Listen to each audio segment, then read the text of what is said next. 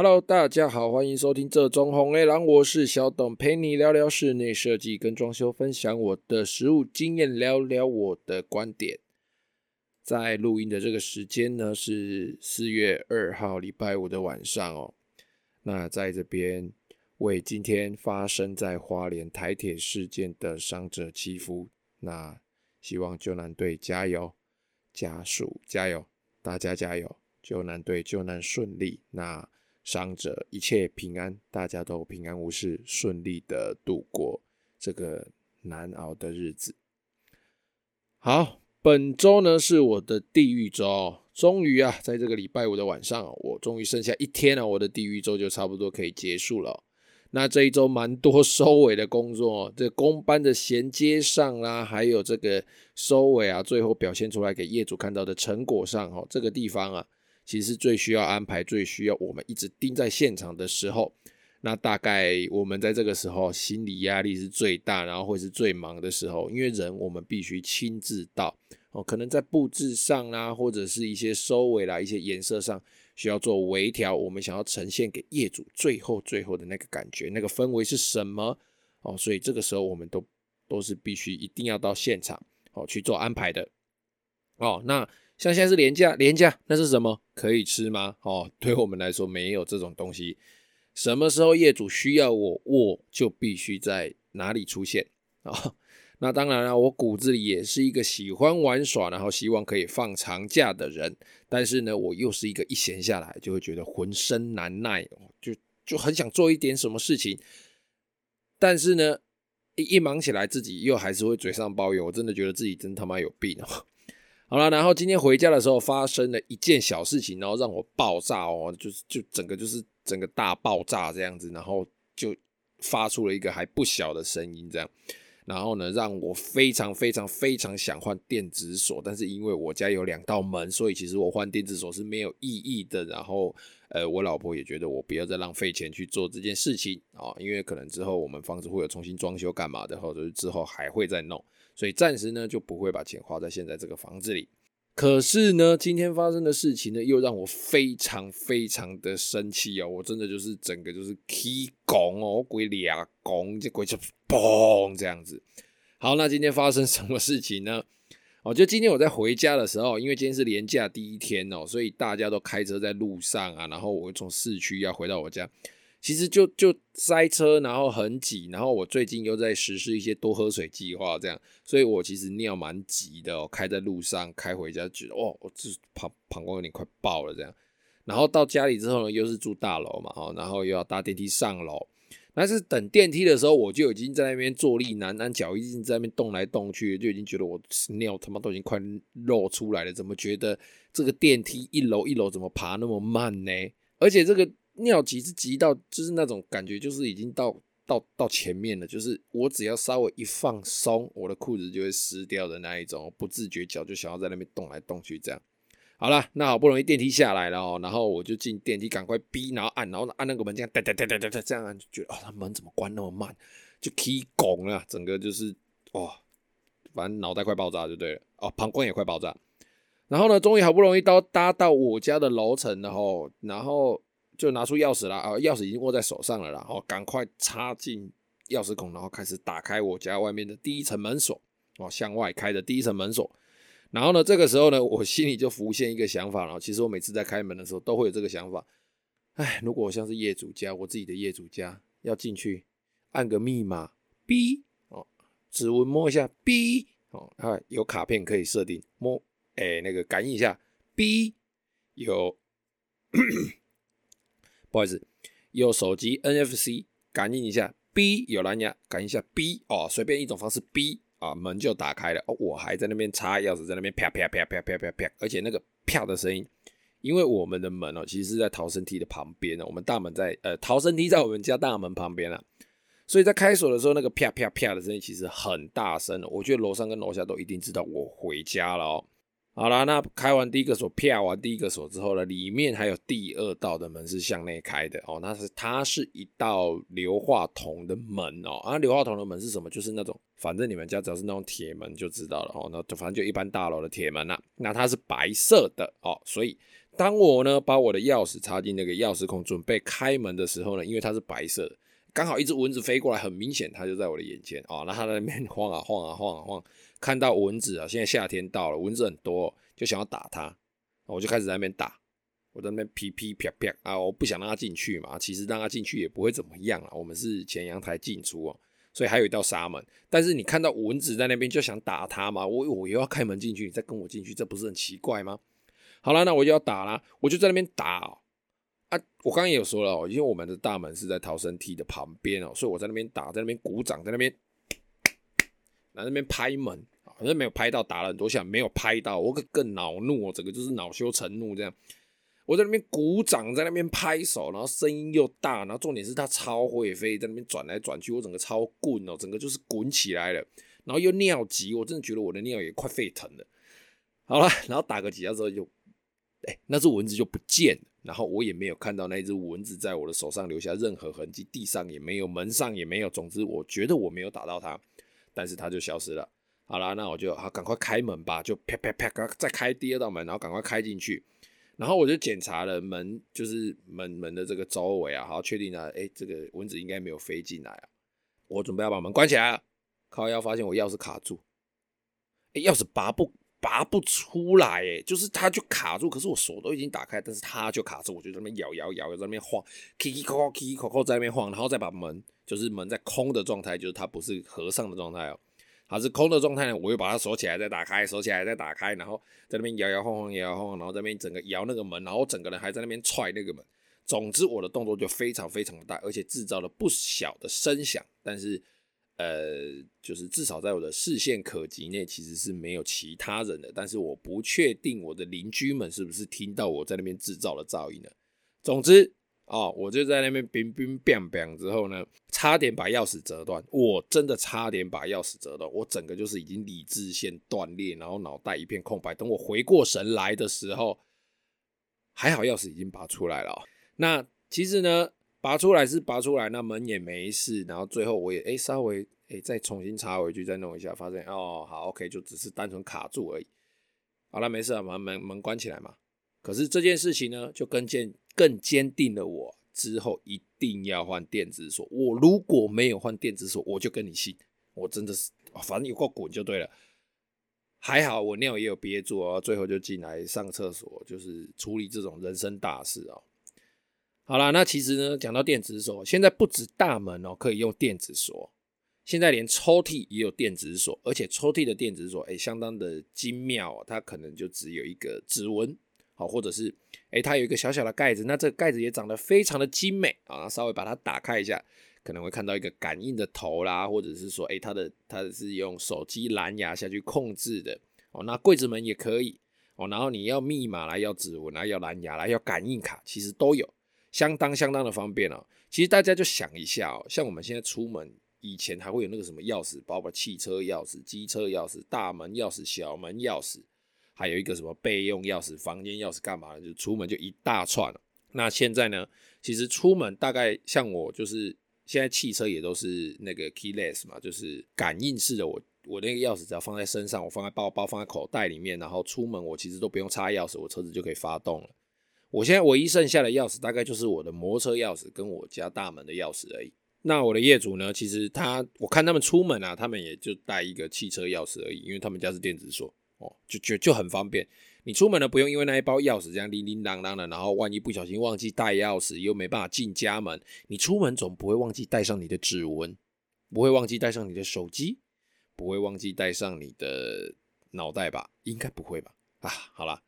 总之呢，因为电子锁非常非常的方便哦，所以其实我也蛮推荐使用的。而且因为现在大楼其实门禁都相对以前的透天比较森严一点，所以即使你家的大门遭受到破坏啊，那在监视器呢，其实都可以蛮方便的，就可以追查到，蛮容易，不是蛮方便，蛮容易就可以追查到说，哎，这件事到底是谁搞的？而且啊，这有一些电子锁呢，它其实在受到不当的外力破坏，或者是输入。太多次错误的密码，或者是有人想要强行把它打开，他们其实都会叫，他们会叫得非常的大声，非常的难听。而且电子锁大家最怕的没电哦。其实啊，它在快没电之前，它都会一直提醒你该换电池喽。你该帮我换电池喽，拜托你帮我换电池好吗？好，然后呢，即使你真的忘记换，或者是你出远门哦，你可能出从高雄去台北长 long stay 六个月，或者是从台北到云林住六个月，或者是到花莲住六个月，到台东住六个月。总之呢，你的电子锁要是在这一段期间没电，没关系，你回家之后呢，他们也都有紧急的应对方式。防盗上呢，也都做得相当的不错，硬开的话会鬼叫，然后没钥匙的话，他们会有一些特别的处理方式，哦，这边就不多提。总之啊，我觉得电子锁啊是一个居家哦都可以考虑，相当方便、相当重要的一个选项哦，就是在大门的部分。如果说你家就是豪宅，然后你有蛮多东西想藏起来的，那我觉得你也可以做一些柜子，然后那那些柜子上面也可以放一些特别的电子锁，因为指纹只有你的指纹可以打开。哦除非他把你柜子拆走，哎，不然你里面的东西其实是不会不见的。好了，那分享到这边哦。下一个话题哦，我们来聊一下。之前啊，我有提过说，哎，我们怎么样去找设计师？怎么样去找桶包？我们如何在呃比较高几率的，就是该怎么判断呢？我们比较不用去踩雷哦。这个之前我们都有提过。但是呢，最近呢，哦，就在最也不是最近，就昨天哦，跟前天哦。就这几天啊，就遇到两位有收听我们节目的朋友呢，一位是从 IG 啊传讯息给我，然后一位都是固定从信箱啊传传那个电子邮件给我，然后都发讯来询问说，哦，其实他们呢都已经有找到不错的设计师、不错的同胞、不错的专业人员，然后都不止一组哦，可能有两组，可能有三组，都非常的不错，各有优缺点。那基本上他们问的问题也都雷同哦，只是排列组合可能有点不一样而已。其实我一开始还有点怀疑，说他们到底是不是一起发的？你现在是怎样想要呃两边都得到解答吗？我需要打多一点的字吗？好，不过不是啦哈，因为他们县市其实就不一样。那他们的问题呢，其实都是啊，哎，第一位，好，先讲第一位啦，不不见得第一位就是一定是那个的第一位啊。总之他们的其中一位呢，哦，他可能聊起来感觉非常的不错。哦，然后报价啦、丈量啦，各方面也都算是服务的蛮周到的，报价快速嘛，哦，那可能也会找相关的工班，比如说，哎，要做水电，然后这个设计师可能对水电比较不是那么的了解，哈，那他需要更多的细节，那他可能就有找水电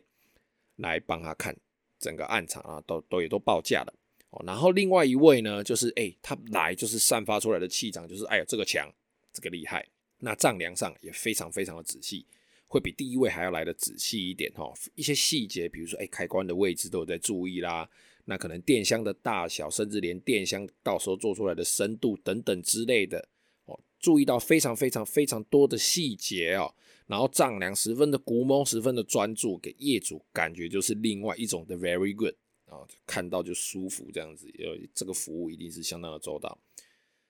可是呢，比较量的比较仔细的这一位设计师，哦，这一位专业人士呢，他可能报价的时候，他就大概只报个粗略的项目，比如说，哎，你这边可能需要拆除工程，或者是假设工程总共多少万，哦，然后木作总共多少万，系统柜总共多少万等等之类的，就是报的比较都是粗略大概的项目，那总价可能单位也是以万为单位，可能就是报一个七十八万，不会有什么七十七万五千三百五十块这样子，当然不会到那么细。但他可能报价就是报的也蛮蛮算是蛮统笼统的哦。可是呢，两位其实感觉起来都不错，不然呢就是来哎讲的 OK，量的呢感觉就比较快一点。到底就在想说他到底有没有认真量？哎，可是他报来的东西画来的平面图却又是相呃相对都是比第二位设计师要再详细一点的那种感觉。那这几个问题呢，其实这些都是。这些专业人士其实他们各有他们自己的优点跟缺点。我们这两位收听的朋友的问题呢，我也都个别有回答他们了。那在这边呢，我就跟大家分享一下，当我们遇到都是相当厉害的专业人员的时候呢，我们应该怎么去谈？我们应该怎么去挑选适合我们自己的？到这个阶段啊，其实来，比如说来两个，来三个哦，到这个阶段，其实我们已经不是觉得说，哎，是谁不好，他有什么不好？而是谁对我们比较好哦？大家要以这个出发点下去思考，下去想。如果他哦 A 对我比较好，B 没有任何的不好，只是不适合自己。简单来说，就像我们在吃饭，不合胃口而已。那我这边哦，统整以下几点哦，就是我们在挑选这些专业人士的时候，我们诶怎么样去从这种比较嗯、算是感性的方向哦，感觉这个方向，以及其实这个东西非常在乎的就是信任度，在我们行业非常在乎的就是信任度，因为这些东西在没有画图之前哦，其实业主非常难去看到。哎，这个设计师他能够提供给你什么样子的服务，以及你家做起来大概是什么样子哦？因为我们不像《阿凡达》电影里面我，头发拉出来，USB 插去哦。如果有人可以发明一个装置哦，我戴在头上，然后我的业主戴在头上，他就可以看到我脑袋里面的画面哦。那我觉得应该会都不用沟通了，就很快，我都不用画图，我就让他看一看就好了。对，我就想一些色色的事情，这样好开玩笑。好了，那这边我统整以下几点哦。第一点呢，我们从聊天的频率哦来决定，哎，这一位设计师是不是我想要找的人哦？哦，这一种感觉哦，就是哎，明明你们就不太哎，就认识不久，但是第一你们就聊得来，然后聊天也不要只仅限于哎聊工作，可以利用在谈工作讲需求的中间的空档哦，多聊聊一些不同的兴趣哦，多聊聊一些不同哎关于音乐啦，关于生活的态度的这些品味哦，甚至。找出你们的共同兴趣、共同话题哦。那如果是在聊工作方面的话，就是在风格上面的展现哦。比如说，哎，你偏爱北欧风，那但是你偏爱什么北欧风？有人喜欢比较深色，有人喜欢比较浅色。那有人搞不好喜欢浅色搭配深色油漆，有人喜欢浅色搭配浅色，哎，浅色木纹搭配浅色油漆之类的哦。就是风格的这种展、这种展现，以及呀、啊，我们在挑选一些单品，比如说。呃，椅子、家具、单椅、哦，茶几这一类，哦，甚至是小至一个水壶，或者是每个人现在都会用到的滑鼠，或者是一些身上的穿着打扮之类的，反正你就是找出共同的话题，有共同的频率，哦，在聊天上看看你们的频率是不是相近。如果相近，那就是加分；如果说，哎、牛头不对马嘴，哦，风马牛不相干，公料金匠喜没哈，两个人聊天绝对就就就合不来，觉得就是合不来。那我想。呃，可能你们日后在沟通上也会产生一些误解哦，就是认知上的差异这样子。第二个哦，从专业跟细心的程度下去做判断。如果说哎，大家都很专业哦，那通常其实在我们在讲一些小细节，或者是我们在想一些小细节的时候，都不太会去漏掉。那也可以多问问哦，一些关于呃这个东西完成之后，因为大家大概都还在谈的阶段嘛，那我们就可以去问问说，哎，比如说我这个柜子啊，大概做完之后啊，啊那它在使用上的有没有什么一些难点啊？例如说，哎，柜子的位置是不是有考虑到，比如说阳光会有西晒，那这个位置刚好摆在这边，是不是可以帮我挡住阳光，制造一些舒服的阴影啊？或者是说，哎，柜子不要摆在这边，我想要获得更大的采光啊？或者是说，哎，柜子摆在哪里，或者是用。矮柜镂空或什么样子的方式去呈现啊？它可能可以减低视觉压迫性，同时又可以兼顾收纳的问题之类的这种。那或者是哎、电视墙怎么搭配客厅？哦，整体是不是都能够兼顾收纳跟外形？哦，那到底是要做抽屉，还是要做开门？要不要做开放式的？啊，然后我的电视要怎么挂？那要不要补墙？哦，我线槽的位置哦，这些事情哦，就是大概。我们业主呢，就稍微提一下，丢想法出来。那如果说，哎，这个设计师，因为他人都在这边的嘛，你问他问题，他总是得回答嘛，哈。那通常会越问呢，大家就越熟悉、越详细。那如果说，哎，对方是不专业的，那他可能糊弄两句，他就弄过，就就讲过。那你越问越深。如果有在听我的节目，哎，你越问越深，越不专业的人，他其实就会越藏不住。好，好来。第三哦，果断能力哦，就是我们在聊天的过程之中，必定会出现选择，因为业主会有他想要的东西，但是搞不好老公跟老婆喜欢的东西是不一样的，甚至老公自己，或者是老婆自己，或者是设计师自己，就会在两个选项之间犹豫不决。那如果说哎，果断能力哦，如果说犹豫不决啊，甚至不管是哎客户或者是业主，他们。哎，你们彼此都会推翻自己的方案嘛？哈，很多次，那扭扭捏捏改来改去，这个时候可能在设计上或者在施工上，日后的时间都会拉得比较长一点。哦，所以如果说业主是一个果决的人，那我想设计师越果决的话，那相对你们速度一定会快一点。那如果业主已经扭扭捏捏，那哎，不是扭扭捏捏，拖拖拉拉，就是选择困难嘛。哎，你再找一个选择困难的设计师，那我觉得你们的案场光是在画图配平面配置图的时候，可能就会花相当相当多的时间哦。所以啊，这种方案改来改去，反复很多次的，大家在时间上啊，可能大家就必须要去拿捏一下，哎，到底要不要选这个设计师？好，OK，来第四点哦，我们如何啊？以上这些讲完之后，我们如何能够得到适当的服务哦？当然，这个之前也有提过，然后那我这边我再来补充一下。既然呢、我们来的这几个设计师都已经是不错的设计师了哈，假设我们来的这些都是 OK 的、厉害的、没问题的，那那人家都愿意来这边丈量，然后出个平面图，刚帮你放样，然后概略做一个预算的报价了。或许啊，我们可以跟他们先好好谈一下，我们就花个两三千块，哦，甚至四五千块哦。这依照地区，那对方哦，这个这一位设计师他的位阶不同来决定这个价格，这不是一定的价格，可能到数千到数万块这样子。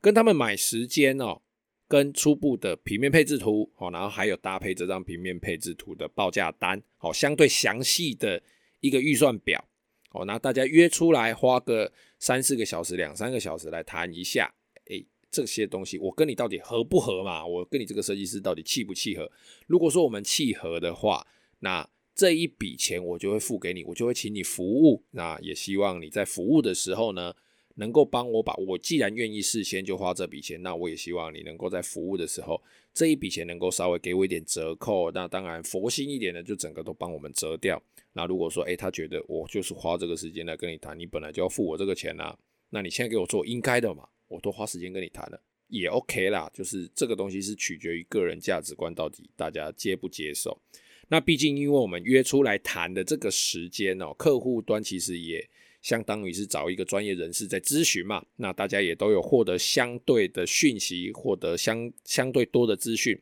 那即使说最后没有让他设计，或者是最后没有让他施工，至少他不是白花时间，因为大家都很忙，在这个时代大家都非常非常的辛苦。那我相信啊，他即使他不是白花时间，那既然有这个机会，我想他应该也会好好的准备好资料来跟跟你们谈嘛，好，跟客户谈嘛。